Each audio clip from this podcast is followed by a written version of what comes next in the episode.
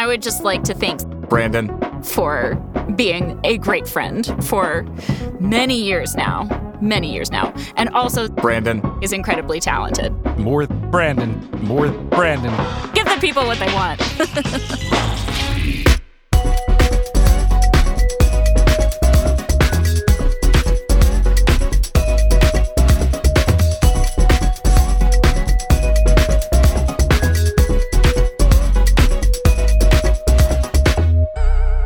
Welcome, fellow sleuths, to Meddling Adults, a game show where we grab our grandfathers and we go head to head to test our wits against the prowess of fictional young detectives for charity. I'm your host, Mike Schubert. I'm notoriously bad at solving children's mysteries, which is why I am safely behind the judges' table, letting others duke it out instead. Our contestants this week, I'm very excited. It is a Wolf 359 duel between Emma Sherr-Ziarko and Zach Libresco. How's it going, folks? How are we feeling? So good. I'm ready to take her down. yeah, yeah, you wish. We both have brought dueling notebooks, Yeah. which you can see because this is an audio medium, and we're just ready to go.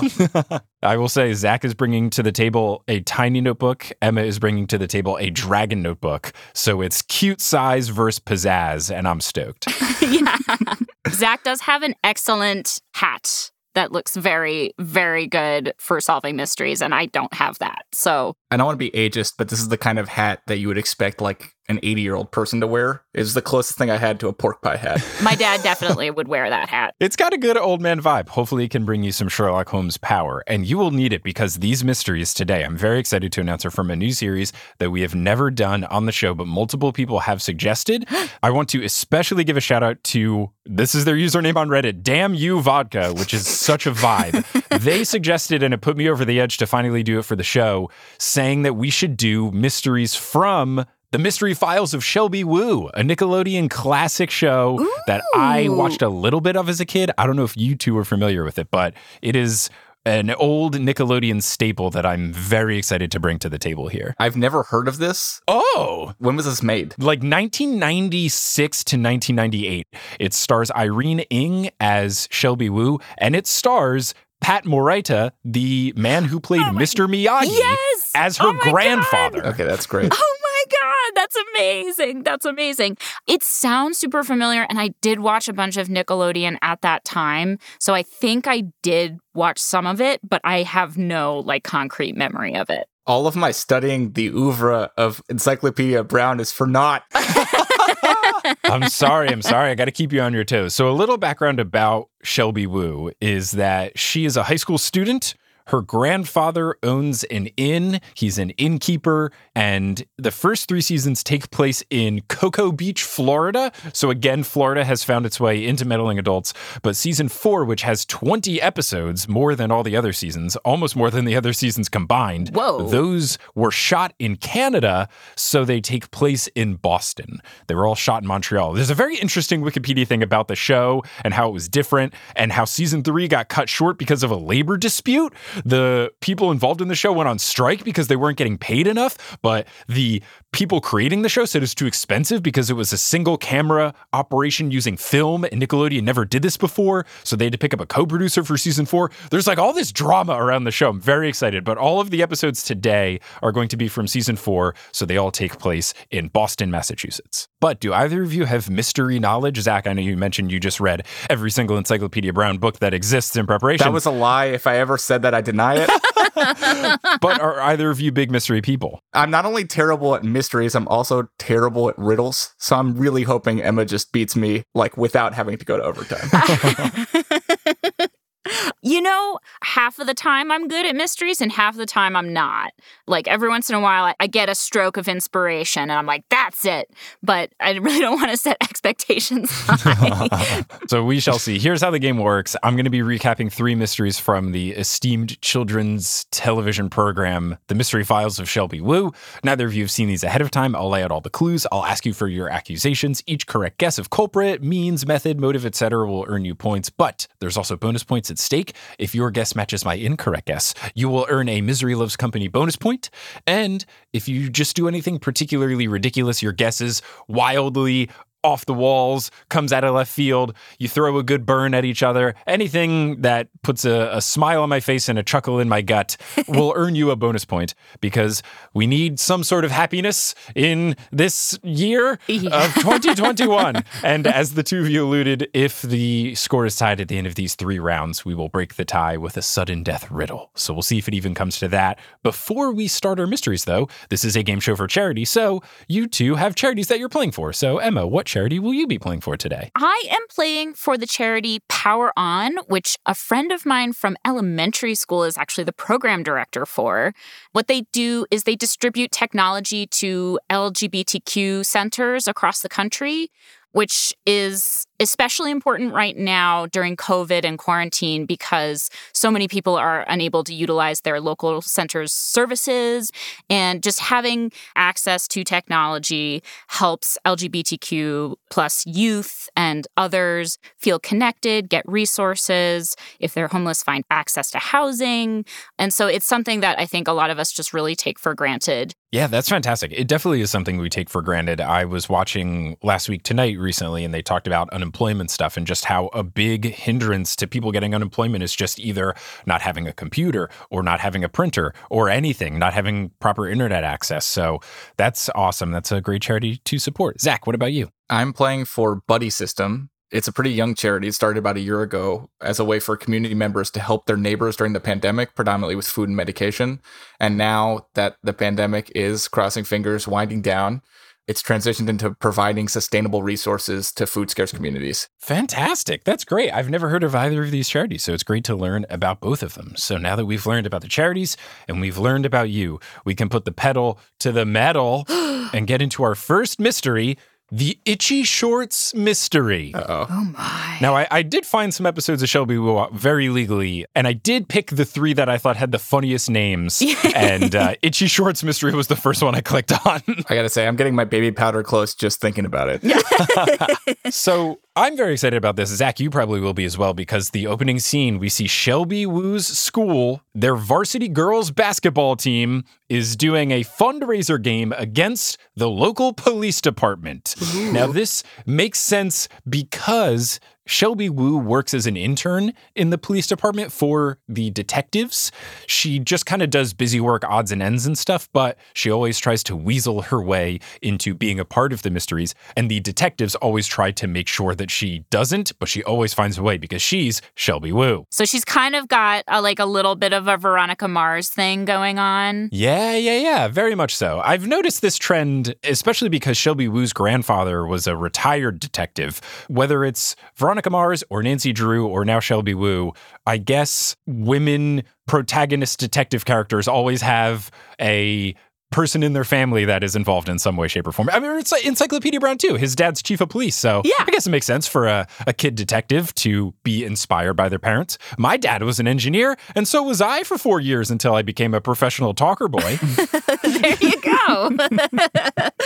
so they're doing this fundraiser game because Shelby's team is trying to go to a basketball tournament called the Citrus State Shootout in Florida. So, yes, even though this is a Boston episode, Florida has found its way back into meddling adults. It's inescapable. I feel like the Thanos I am inevitable meme is Florida and meddling adults. No matter what mystery series we do, no matter how we try to escape it, Florida always finds a way. so it's the Citrus State Shootout.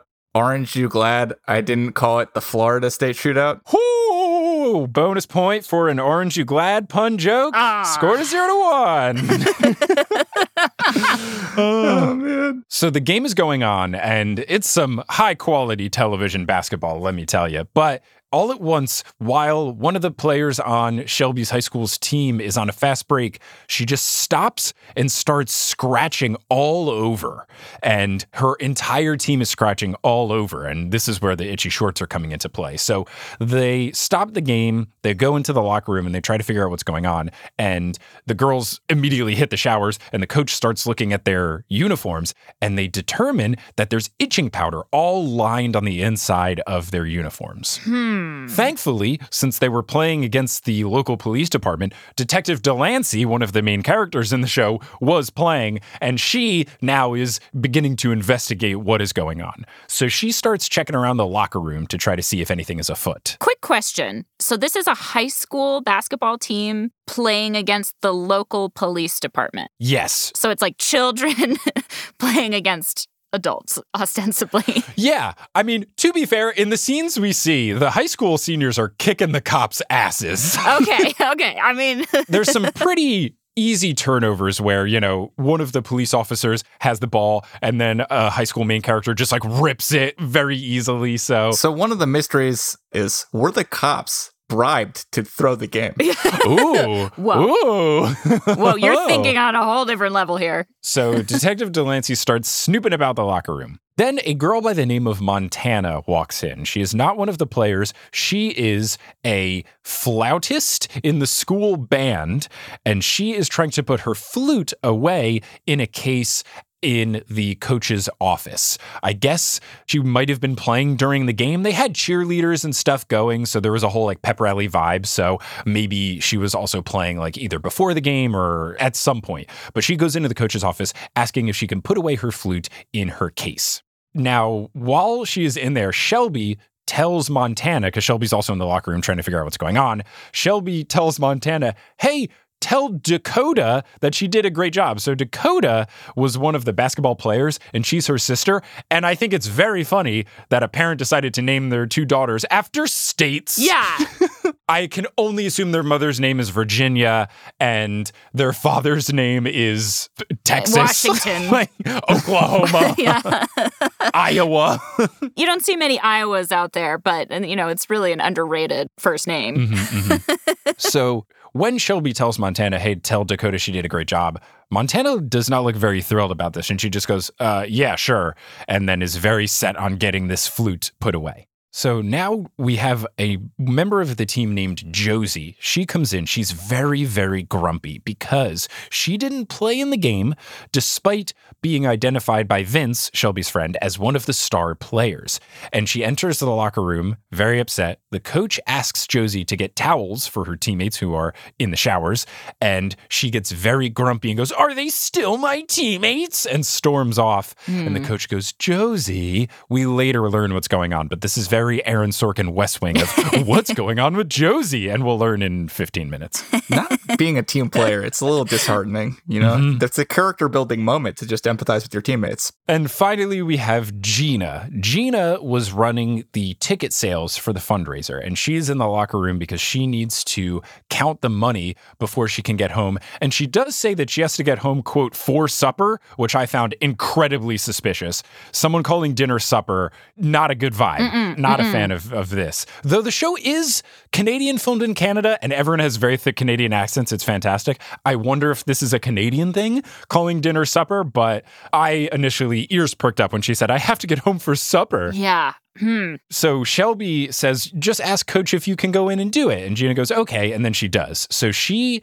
goes to a lockbox, which was inside of a locked locker. And when she goes to open the lockbox to check the money inside of it, she has to get a key from the coach. There's a padlock on it. She opens it and she goes, it's empty. Oh no. So Detective Delancey, who was checking for itchy powder stuff, she comes right in and starts talking with the coach and tries to figure out what's going on. So the coach says that the only key to this lockbox was on her key ring, and she had it on her the whole time. She has like a couple of keys on a necklace, so it's not like a I would lose sight of it thing. Like it's around her lanyard that's got, I would assume, her whistle on it as well. Got it. Detective Delancey then asks Gina to recount her story, and she says that she put the money in the box after selling all the tickets. She locked it, and then with Coach, locked it in this locker inside of her office. The coach saw her lock the lockbox, and she saw the coach lock the locker, and then they went out and the game started. So there's nothing afoot here in terms of tampering with the lock or the money, etc. So then we cut to Shelby eating with her friends Vince and Angie. And they are talking about the case. They are effectively her friends that help her out with the case, much like Bess and George in Nancy Drew. They're there, they kind of help a little bit, they get into the shenanigans. Mm-hmm. So they're talking about the cases, and Shelby decides that she's going to try to talk with Montana because she thought how grumpy she was at mention of Dakota was weird. The flute thing is interesting because that would give her access to the locked area. Mhm. Yeah, she does sound suspicious. So we cut to Shelby beautifully failing to play the flute with Montana, asking if she can give her lessons. It's quite a comedic scene. And we don't learn much from this interaction, but Montana does say that her talents are unappreciated by her family in comparison to Dakota's basketball talents. Mm. I would say I can relate, but it's sort of the opposite because I grew up in a family of musicians. I was not athletically skilled at all either, but I was also terrible at music. Ah. a double threat. Yeah. Thankfully, I never had that issue with my dad because he was a pole vaulter. What? So I couldn't get into pole vaulting at a young age. What? So I never had to let him down. Yeah, my dad was a big time pole vaulter in high school. And I don't know if he did in college, but he will always brag because him and his teammate set a record for the two man pole vault event in his high school that will never be broken because they don't do two man pole vaults anymore. So he has a record that will never ever be broken. That's stupendous. That's like the schools that don't football teams that say like undefeated since Yeah. 1958. so then we cut to Angie and Shelby. Angie works at the local video store, so the blockbuster equivalent. And they are talking about this meeting with Montana, and they're trying to decide if a flute cleaner could pick the lock because Montana was using a flute cleaner to clean her flute. hmm While they're talking about this, the disgruntled basketball player Josie comes in, and Angie is very confused because they're supposed to be having basketball practice right now. Josie says that she doesn't want to practice with the team if she's not going to play, and then she reveals that she's being benched because she's flunking science class, and coach won't let her play until she has a passing grade. I like the coach. Good job, coach. That's great. Yeah. Yep. In a fun Canadian note, when Josie tells this to Angie, Angie goes, That's a drag. So uh, that's pretty fun. a mix of 90s saying that's a drag plus Canada accent. Pretty fantastic. Probably every Canadian listener has stopped listening to this episode of Meddling Adults. We're really alienating. Yeah, I'm so sorry. I love you, Canada. I do too. Yeah. I love so many things about you. Yeah. Okay, you just sounded Scottish there, so that's even worse.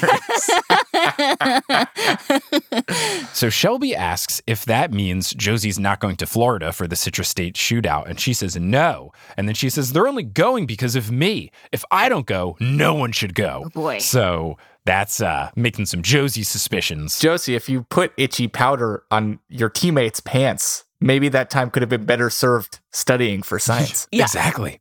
Shelby then convinces Angie, noted nerd, to tutor Josie for the upcoming science exam so that she can snoop and figure out if Josie is our culprit. So Angie then offers this to Josie. Josie's very appreciative because she says, Oh, if I pass that science exam, maybe I will have good enough grades to play in the Florida tournament. I like that her intention with that is not to help Josie pass science, but to, Oh, but to no, no, no. It's on to crack the case. Shelby's got her priorities, and justice is at the top. Yep. So we then cut to shop class in the high school, and Gina is talking to another student, and completely unprompted, she tells this student that she got accepted into a prestigious French foreign language program for the summer. Mm. And this student says, Wow, that must cost a fortune. And Gina says, I'm not worried. I've been saving my money.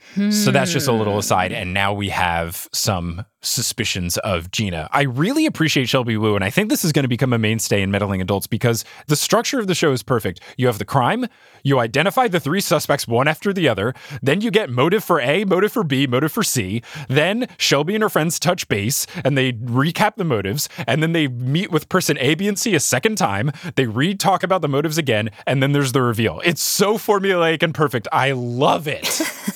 so the trio is eating lunch in the gym, and Shelby sees a container of itching powder underneath the bleachers.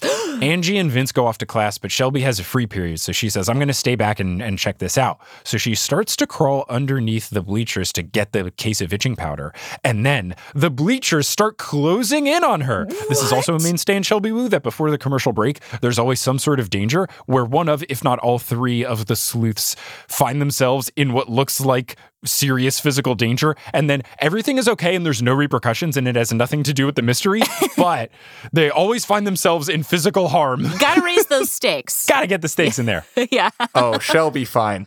ah that's bonus point worthy Really good. Wow. Wow. Two to zero. So Shelby brings this powder to Vince, and Vince recognizes the logo on it as Norm's Novelties, a local gag store in town. So they go to Norm's Novelties to try to see what's up. And Norm is absolutely no help because he keeps acting like he's going to help them and then pulling various pranks on them with different gag gifts. But what we do get, which is important from this interaction, is that Gina is actually Norm's daughter. and she was working in the back room. We see her come out and she goes, Dad, I fixed all the inventory with all the fake barf. What do you want me to do now? And then locks eyes with Shelby. And then Shelby locks eyes with her. and then that's the end of that scene. So dramatic. I know. So now we have Shelby meeting with Montana again, another flute lesson at Shelby's place. And then the doorbell rings, and Montana goes, Oh, that must be my mom. She's going to pick me up. We were going to go dress shopping for my upcoming flute recital, but it's not her mom, it's Dakota. and Montana is not pleased. Dakota says that her mom is in the car outside, but they're taking Dakota shopping for new shoes for her basketball game tomorrow. Does not seem like the greatest idea to get new shoes right before a game. Yeah. You might want to break those in. But Montana's like, What? We're supposed to go dress shopping. And Dakota goes, Your recital is until next week. My game is tomorrow. And Montana's very grumpy. And when Dakota leaves, she mentions some sort of comment to Shelby. And we learn from this comment that the Citrus State shootout is the same day as her big flute recital. So, if the team wasn't able to go to the Citrus State shootout, her parents would be able to go to her flute recital. Hmm. So, maybe more reason for Montana to try to get the team not to go. I feel pretty bad for Montana right now. I do too. I feel like her parents are not good parents. like her parents are showing really obvious favoritism. Yeah. And all she wants to do is play the flute and be recognized for it. And she's playing the flute really well. I mean, they should give her some plaudits for that. yeah, come on. She's even giving flute lessons. Like, she should be lauded for that. pro bono flute lessons. Yeah. Yeah. At least it makes sense that A, they're getting the shoes for the game that is happening sooner, and B, they would be traveling with their daughter to another state. But you could have one parent go to Florida and one parent stay back for the flute recital. They could be doing better. Right. Except that Florida is obviously a terrifying place where bad things happen. Yeah. I wonder if the mom's name is Florida. Oh, yeah, gotta be. Gotta be, right? be. Nice, nice.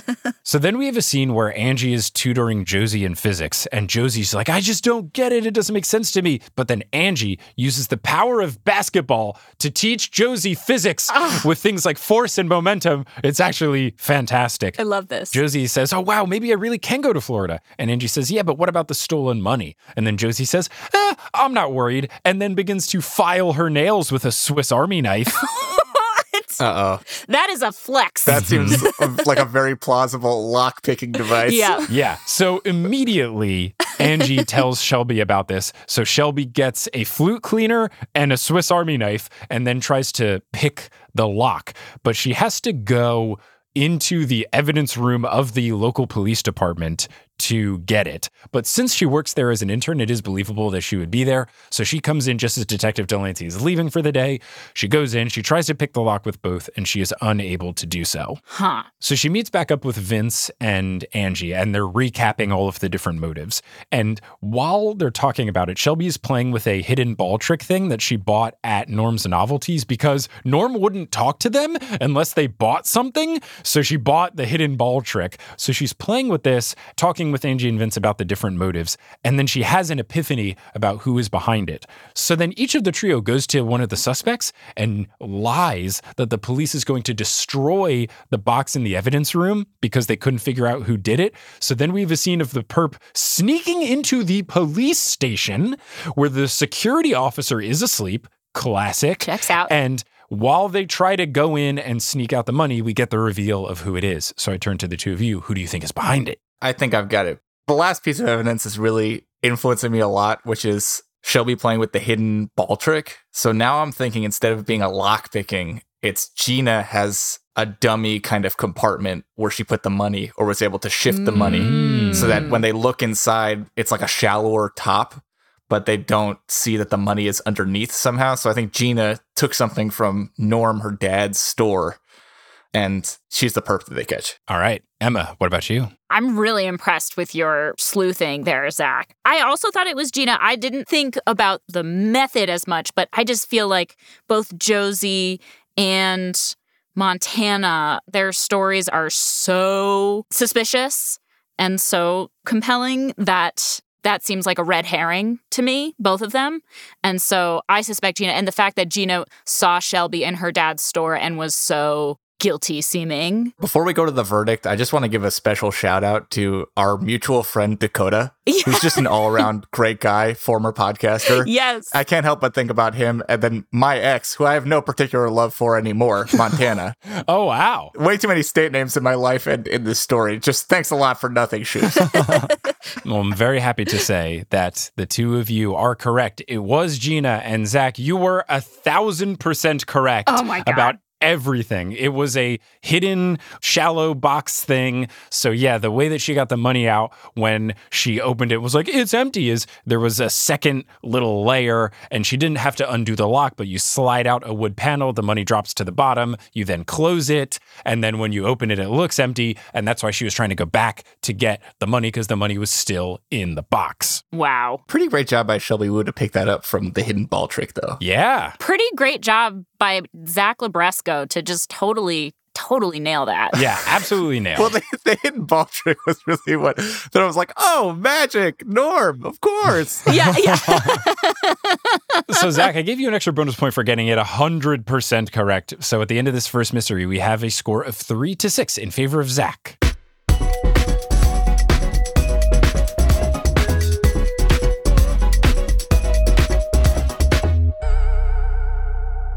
This episode of Meddling Adults is brought to you by Shaker and Spoon. Shaker and Spoon is a subscription cocktail service that helps you learn how to make handcrafted cocktails right at home. All you have to do is supply the booze, and they supply everything else. They send you a box with ingredients to make four servings of three different cocktails, all using the same liquor. And what's nice is these recipes are usually for very different drinks, so you get to see the full range of whatever alcohol you're going for. And they've got a bunch of different boxes for a bunch of different liquors, whatever vibe you were going for. I've done multiple boxes with them. I've enjoyed all of them. Back when having people over was a thing, I had people over and we had dinner and drinks, and it was a really fun time. And it was all very simple. The recipes are very clear, and then you get to keep those recipes forever to make drinks in the future. And at just 40 to $50 a month, plus the cost of the bottle, it's a very cost effective way to enjoy craft cocktails. It's also a safe way to do it given the world right now. And you can also skip or cancel your boxes at any time. So if you want to class up your night, you can head on over to shakerandspoon.com slash meddling adults and you'll get $20 off your first box. It's basically half off. It's pretty fantastic. So again, go to shakerandspoon.com slash meddling adults and you'll get 20% off your first box and you can start making some fancy cocktails in your home today. Seeking the truth never gets old. Introducing June's Journey, the free to play mobile game that will immerse you in a thrilling murder mystery. Join June Parker as she uncovers hidden objects and clues to solve her sister's death in a beautifully illustrated world set in the roaring 20s. With new chapters added every week, the excitement never ends. Download June's Journey now on your Android or iOS device or play on PC through Facebook Games.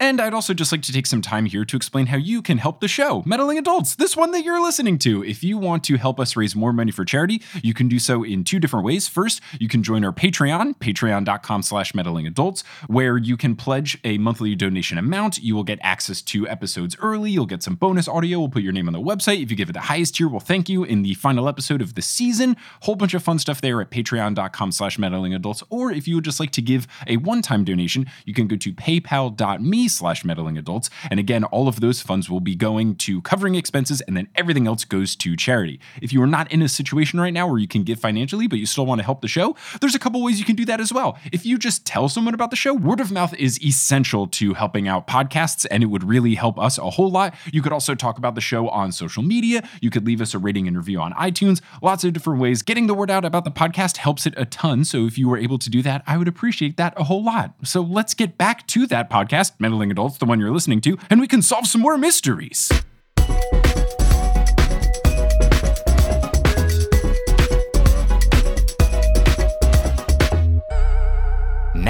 We get into our second mystery, the big cheese mystery. I also picked this because of the title. Nice. the big cheese, which also makes me think of Wisconsin, another state. Oh, yeah. Wow. Really state heavy here. We're going to hit them all. It's all connected. Shoops, you picking this one on the title makes you a monster. Oh, God. I can't. I feel like I've hit your quota of pun bonus points. I don't need the points, I just need to keep making puns. So the first scene we see is a bank robbery. We see someone come in and on a piece of paper, they have a note, they hand it to the teller, and the teller goes, $50,000 in unmarked bills. Jeez Louise. and then we turn and we see actually by a news broadcast that the person wasn't saying Jeez Louise. They were saying Cheese Louise because the person robbing the bank was dressed in a Cheese Louise costume. And Cheese Louise is a character on a local children's television program named Farmer Dan the Dairyman, which is about to celebrate its 25th anniversary. So someone was dressed in one of these ridiculous costumes. It's like if the Hamburglar was inside of a wedge of cheese. Uh huh. They've got a black and white striped shirt with red gloves and then just a big cheese body, like a giant cheese wedge, as if you had one of those Green Bay Packer cheese heads, but it was your whole body. And then there's a face in it too, very mascotty vibes. This is the person that robbed the bank. That's the costume from the cartoon, just as it is. Yeah, so this TV show is like a Barney and Friends where people wear these giant costumes, and that is one of the costumes. Okay. So it could be one person or it could be two people inside of it because the costume's so big. Why stop at two? It could be three. Yeah, okay. now we're thinking the same way. this is dangerous for the perps. So it turns out that Angie and Vince are huge fans of the show, and Shelby has never heard of it. So they decide to take Shelby to the studio so they can try to figure out what's up. They arrive during filming of an episode, and we see Milkman Stan, another character. He gets a giant bucket of milk poured on him by Cheese Louise. And this is Cheese Louise, same costume, big wedge of cheese, all that kind of stuff that we saw on the camera. And it's apparently this long running gag on the show. Now, Detective Delancey is also here to investigate. So the show ends, and Delancey starts to talk to Farmer Dan. And Farmer Dan says that the costume for Cheese Louise is locked in the costume shop when it's not in use. Mm-hmm. And when Delancey asks who has access to the costume shop, he says, Me, Milkman Stan, and Rita Shaw. She runs the costume department for the show. So we then see Milkman Stan and Farmer Dan get into an argument about the milk pouring bit. Milkman Stan says he's tired of it because he just keeps getting covered in milk and he has done so for the past 25 years. Yeah, I feel like I would tire of that. And in peak Nickelodeon form, Dan says it's a classic bit, it's our trademark bit, and kids love when you pour stuff over someone's head. Very reminiscent of the sliming days of Nickelodeon. Milkman Stan says that it's your trademark bit, it's not mine, I don't like this, etc., etc. Now, we have another character enter named Nancy Sabat. She is a writer for the World of Travel magazine, and she tells Shelby that she has a meeting with Farmer Dan about fun activities for kids in the Boston area. Why is she talking to Shelby? Because Shelby has been posing as a camera woman to try to get behind the scenes access to snoop around. So Shelby has to play it cool and uh, not give away that she doesn't actually work for the television program to Nancy. I just love how precocious all these like children and teenage sleuths are. I would not have had the guts to do any of these things when I was a teenager. Not at all. Not at all. Not at all. I just want to say, is Shelby Woo also the next Robert Zemeckis, like the next Wunderkind, who's just going to make films all across the spectrum? was Wunderkind also a pun? what would that have been a pun off off of? Shelby Wunderkind. Oh, Shelby Wunderkind. Oh, Shelby Wonderkind. Nice. Emma gets a bonus point for sure.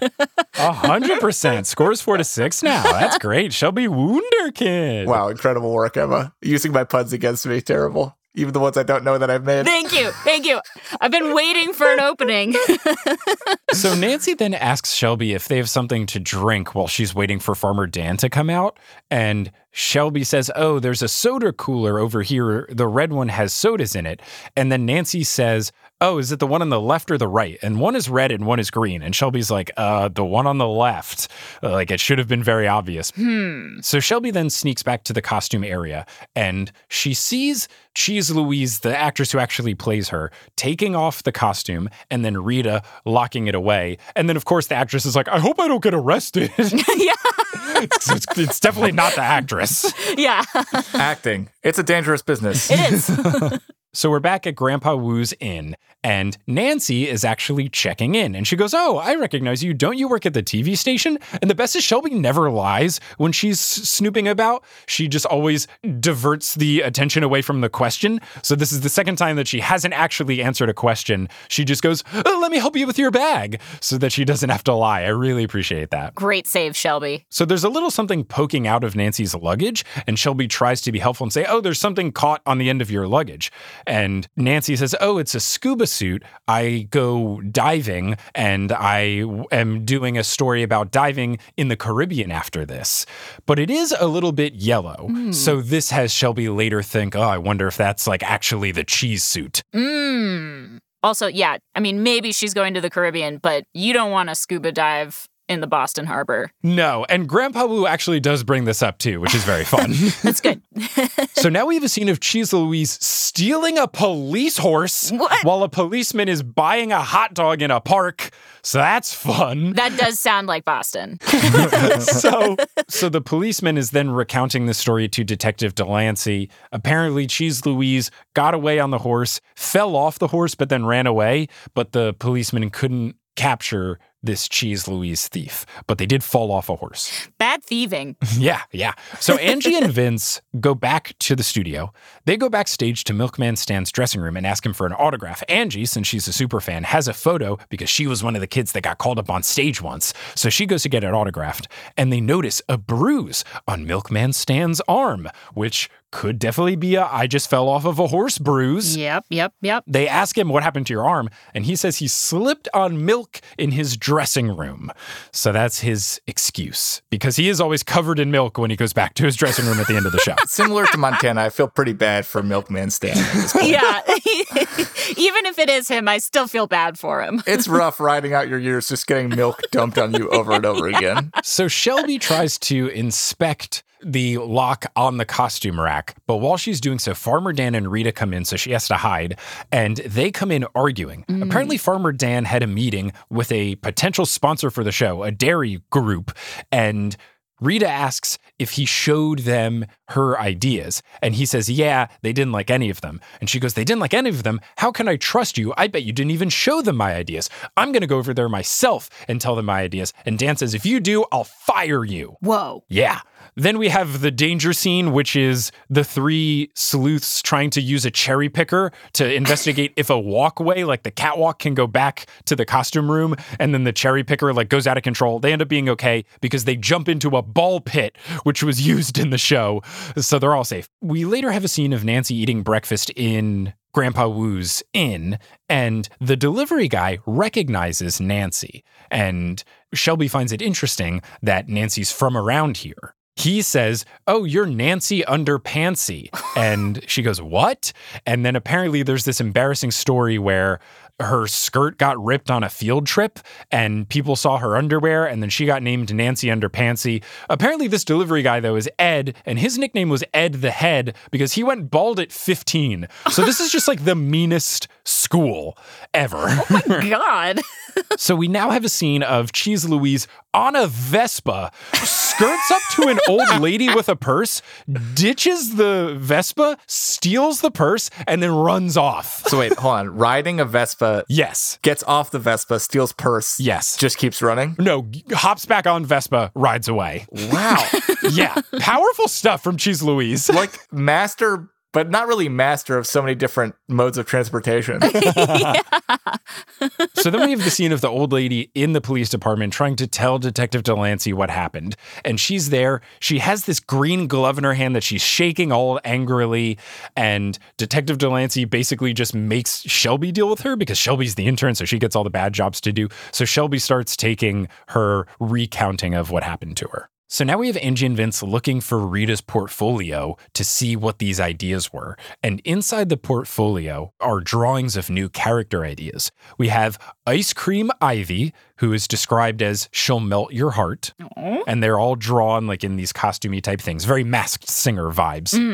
Then there's Butterboy Roy. And then there is Yo Yo Gurti, a hip hop cup of yogurt. Okay. hmm uh, yeah, I'm gonna go out on a limb and say those are terrible ideas. yeah. So now this new angle is that Rita might be doing this because if Cheese Louise gets all this bad press, they won't have Cheese Louise on the show anymore. They'll be forced to use a new character and they'll have to use Rita's new ideas. Right. Right. So they go and they talk to Milkman Stan again in his dressing room, and they bring him what looks like a Milkman Stan Ken doll. And he goes, Whoa, they stopped making these years ago. And as a thank you, he shows them his scrapbook. He's saved different things from the past 25 years of working on the show. And he says, You can go look over this in the bleachers before we start filming the next episode. So they start going through and they realize that Milkman Stan had a much bigger role on the show before Cheese Louise entered. And apparently, Cheese Louise stole a bunch of his bits. So now this is his potential motive is trying to get Cheese Louise out of the mix so that he can do more than just be the guy that gets milk poured on him. mm-hmm, mm-hmm, mm-hmm. Also, in this scrapbook, they learn that Nancy's underwear issue happened on the show and it was written about in the paper, which feels especially cruel. What? It happened on the show? Yeah, so apparently she was on the show, and for part of the show, you're supposed to like sit on top of a cow, but her skirt got caught on like a cow horn or something, and it ripped, and then it was on the TV show, which I don't know if this is a live show, but it feels like they could have cut that out. Yeah. So we learned that the Nancy Underpantsy thing is tied directly to the show. So now we have motive and stuff for everyone. So I turn to the two of you. Who do you think is behind the Cheese Louise crimes? I mean, once again, maybe this isn't necessarily the right tack, but I feel like both Rita and Milkman Stan have such clear motives that somehow it's Nancy. Okay. I don't know how it's Nancy, but it seems like she's kind of trying to reclaim her life. Like this was a really traumatic event for her. And by stealing the Cheese Louise costume and going and living out these crimes is some way of her redeeming herself or healing from that trauma in a really unhealthy way. Gotcha. What about you, Zach? I think it's definitely Nancy, and I think we've got a lot of parallels, though I don't know how she's stealing the costume. Yeah. But she's colorblind, and somehow this matters. From the red and green, and then the green glove. She sat on a cow and fell, and then she was on a horse and fell. Yeah. Mm, yeah. Good catch. I do want to say we can't entirely rule out Ed the Head, who is probably also traumatized from being in high school and just being tormented by his fellow classmates. Yeah. So I think it's Nancy, but I don't know how she got the costume. So I'm interested to learn that, if it is indeed her. Okay. Happy to reveal. Again, you're both correct. It was Nancy. Ah. The colorblind thing was the giveaway because Cheese Louise is supposed to have red gloves, but Ah. Nancy's version, she had green gloves. So that's the old lady had the green glove that the thief had dropped. So that was the giveaway with the colorblind stuff. They do never reveal how she got the costume. That is never said. That's never revealed. no, they just point to like why it's her, but they never bring up like, hey, how'd you get an exact replica aside from gloves of the cheese Louise? Yeah. and I will say, as a colorblind person, specifically someone that is red green colorblind, that is not how colorblindness works. And I don't understand how Hollywood gets this wrong all the time. Yeah. Unless you have extreme cases of colorblindness. They get this wrong in kids' shows, they get this wrong on New Girl. If you're colorblind, it doesn't mean that you're a dog and that you see everything in black and white. Yeah. And I am flabbergasted that Hollywood consistently gets it wrong when I think like 20% of all males are colorblind.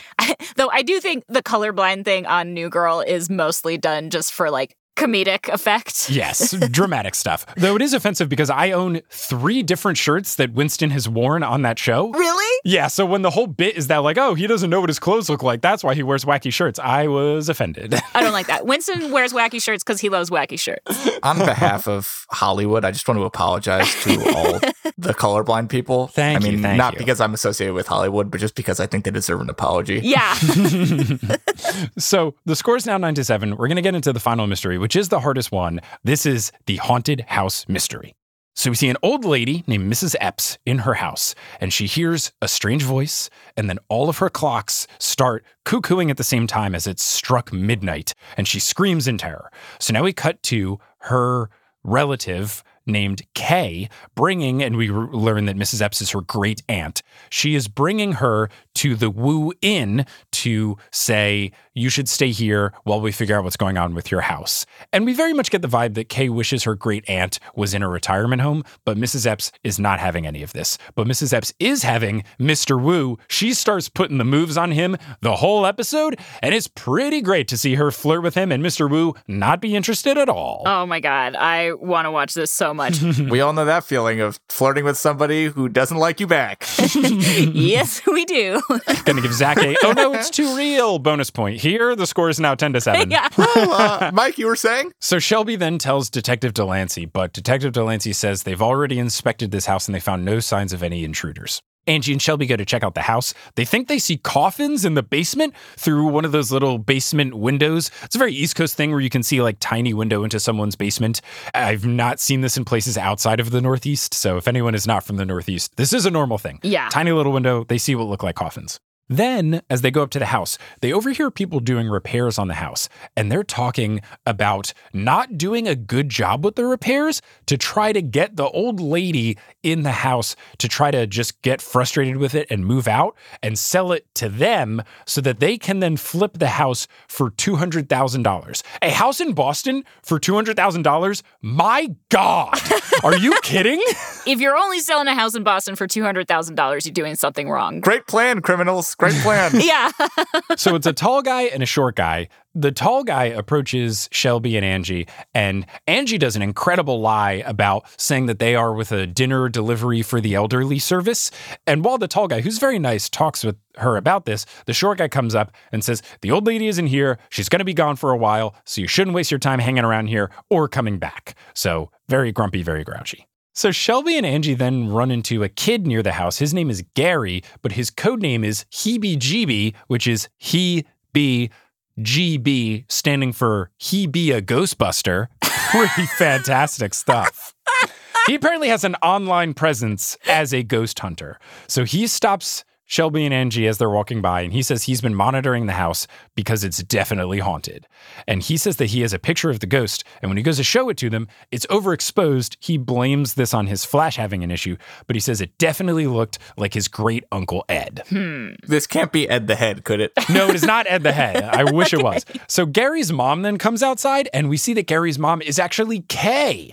So more family ties here. She gets mad at him for the whole ghost stuff, and he says, oh, What are you going to do? Send me away like you want to do to Auntie Epps? So we learn that this great Uncle Ed ghost is actually supposed to be his great great uncle. It is the husband who is tragically deceased of great aunt Epps. I do think it's very funny. I get they do this for the show, but for a kid to call his great aunt, basically his great grandmother, by her last name, Yeah. I, don't- I've, I don't know a single person that does that. You're trying to get old lady Epps out of her house. You're trying to get me to come to supper. I'm not going to have it.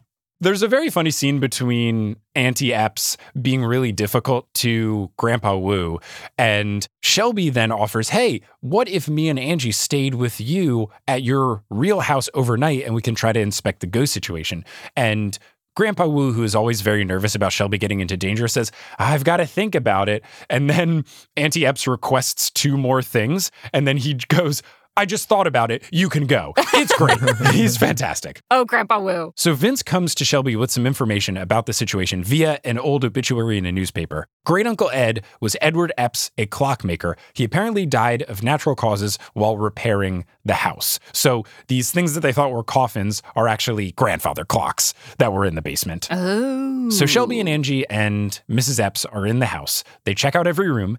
And Mrs. Epps, whose whole thing is trying to keep rooms warm, and that's why Grandpa Woo was so upset, she asks, Shall I turn up the furnace? And Shelby goes, No, 95 is fine. Oh my God. Which is absurd. Shelby immediately gets set up in her room, closes the vent. Angie goes over to her room, and right as she's away and Shelby's all set up, the lights start to flicker, the ceiling starts to leak, and then Angie screams from her room. And when Shelby enters, Angie is not in the room.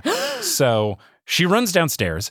Epps says that the ghost is back. Shelby goes to get some candles, but someone's in the closet. no. So Shelby runs out of the closet. Then someone falls down the stairs. And now there's someone outside with a flashlight. Like all these ridiculous things start happening at once. We learned that the flashlight person outside is just Vince trying to help, so it's all okay. Oh, Vince. And then downstairs, we see Angie, who was on the couch. She wakes up and she goes, Oh, I must have passed out, which is very nonchalantly brought up. Yeah. So basically, what happened was the person who was in the closet and then fell down the stairs was the taller, nicer repair guy. He came back to try to do some repairs. He didn't think anyone was going to be here, and he wanted to do some repairs. He doesn't like his brother's plan of like trying to do a crappy job so that the old lady gets fed up and tries to sell the house. So he was trying to repair some stuff. well, that's nice. He hid in the closet when people started making noise because he was scared, because he wasn't supposed to be there that late. What happened to Angie was she fell through a hole in the floor and landed on the couch. Wow. That's a big insurance liability avoided there for Mrs. Epps. Yeah. yeah. so now Kay shows up. Kay is there because Gary is missing. It was Halloween this night, and Gary went out trick or treating and he never came back. And Epps tries to say, Oh, the ghost is back. And Kay is like, I can't deal with this anymore. We're not talking about ghosts. My son is missing. This is absurd. And she just leaves in a huff. So the crew begins to investigate the house a little bit further. They start with the cellar. And when they're in the cellar, they have a sulfur smell. Hmm. Vince, who's been very much on the ghosts are real train this whole episode, says that ghosts sometimes can smell like sulfur. And Shelby goes, Yeah, but matches also smell like sulfur, and that's more likely. Hmm. So the whole big scary thing that's happening when there are quote unquote ghost attacks of this house is that you hear a voice reverberating through the whole house, and it's in various rooms. So they're trying to see if there's like a speaker system or something to make sense of why voices are all over. So they go back upstairs, they talk about the suspects and stuff, and they start to reason through who they think it is. So I will turn to the two of you now. Who do you think is behind the ghost haunting? Oh my god. I truly I'm I'm not sure with this one. Our three suspects are Kay, Gary, and the short guy, right? Yeah, Kay basically, the thought is maybe she's trying to scare her grandma into getting into a nursing home. The short guy is trying to get Kay to want to sell this house. And then Gary is convinced that ghosts are real and the ghost is his great uncle Ed and he's going to get a picture of him and the house is definitely haunted. And I will say that, like, Gary's mom, when she yells at him for the ghost stuff, this is like Gary's entire existence. So I think that some of what's going wrong with the house is just about the heat being turned way too high. okay. I mean, valid concern. 95 is a legit sauna. yeah, that they're like just shorting the electricity in the house by diverting so much power to the heat being 95 degrees. Yeah, that checks out. I don't feel great about it, but I think it's scary. Like he wants ghosts to be real so badly that he's making ghosts be real. Okay. That's what I'm going with. All right, cool. Emma, what about you? Just so that we have one where we guess different things. because I honestly, it's sort of a toss up for me, but I am going to guess that it's the short repairman Nice. because I think he really wants that 200K. for a house. All right. Well, I'm happy to say, Zach, you are correct. It was Gary. All right. So he wanted ghosts to be real, but specifically what he was doing was he was trying to channel great Uncle Ed to come back.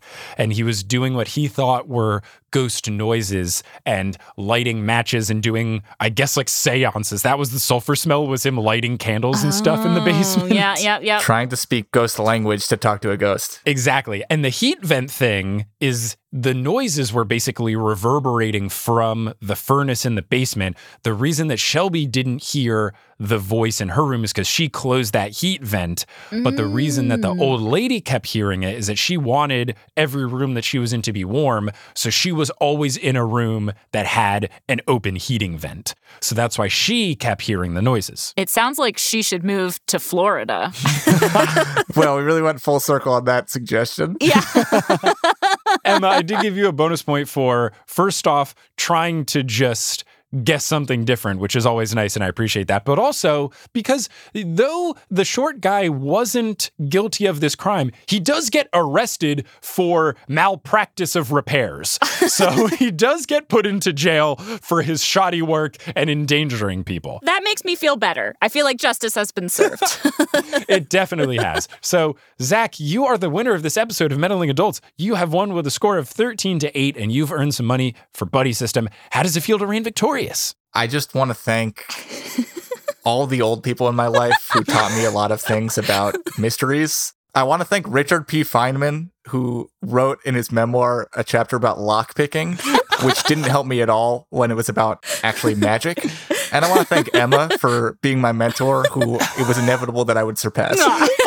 I'm so proud of you, Zach. Emma, you still fought valiantly. You still did very well. It was a close one. Great guesses all around. A very fun episode. I'm very appreciative for the two of you taking time to be on the show. If people want to find you doing stuff on the internet, podcast wise, etc., where can they do so? You can find me on a regular basis on Pairing Podcast, which is a podcast that I host and produce all about pairing wine with art and pop culture. So it's not pairing wine with food, but pairing wine with fun stuff. So I release those episodes every other Friday. So definitely check that out at Pairing Podcast or thepairingpodcast.com. And you can also hear me as an actor on uh, uh, one or two podcasts. Um, there's most notably and most recently, I'd love to plug Unseen, which is a new urban fantasy podcast from our friends at Wolf 359. And it's really fun. The whole first season is out. Every episode is just one character in a magical world. So it's very digestible and very fun and kind of nice escapism right now in this world that we live in. and also Wolf 359. Yes, yes, yes, of course. What about you, Zach? All those things. Emma's amazing. Um, you should check her out anywhere she is. I want to give a shout out to my mom, who won a distinguished professorship for Hofstra University. Yo! I'm just so proud of her. Oh my God! Congrats to Mama Libresco. Congratulations, your mom. Absolutely way too cool. Yes. Too proud of her. And my niece, Beatrice, who's a year and two months old. The light of my life. She's amazing. Incredible. Anyway, you can find me on the internet. And I would just like to thank Zach for being a delightful opponent and a great friend for many years now. Oh my God. many years now. And also, All right. Zach is incredibly talented. We're going to cut all this out, right, Yeah, yeah. Oh, man. Well, thank you both for being on the show. This was very, very fun. I was glad that we were able to bring a new mystery series into the podcast featuring some new meddling kids. But this episode was starring the two of you, two meddling adults.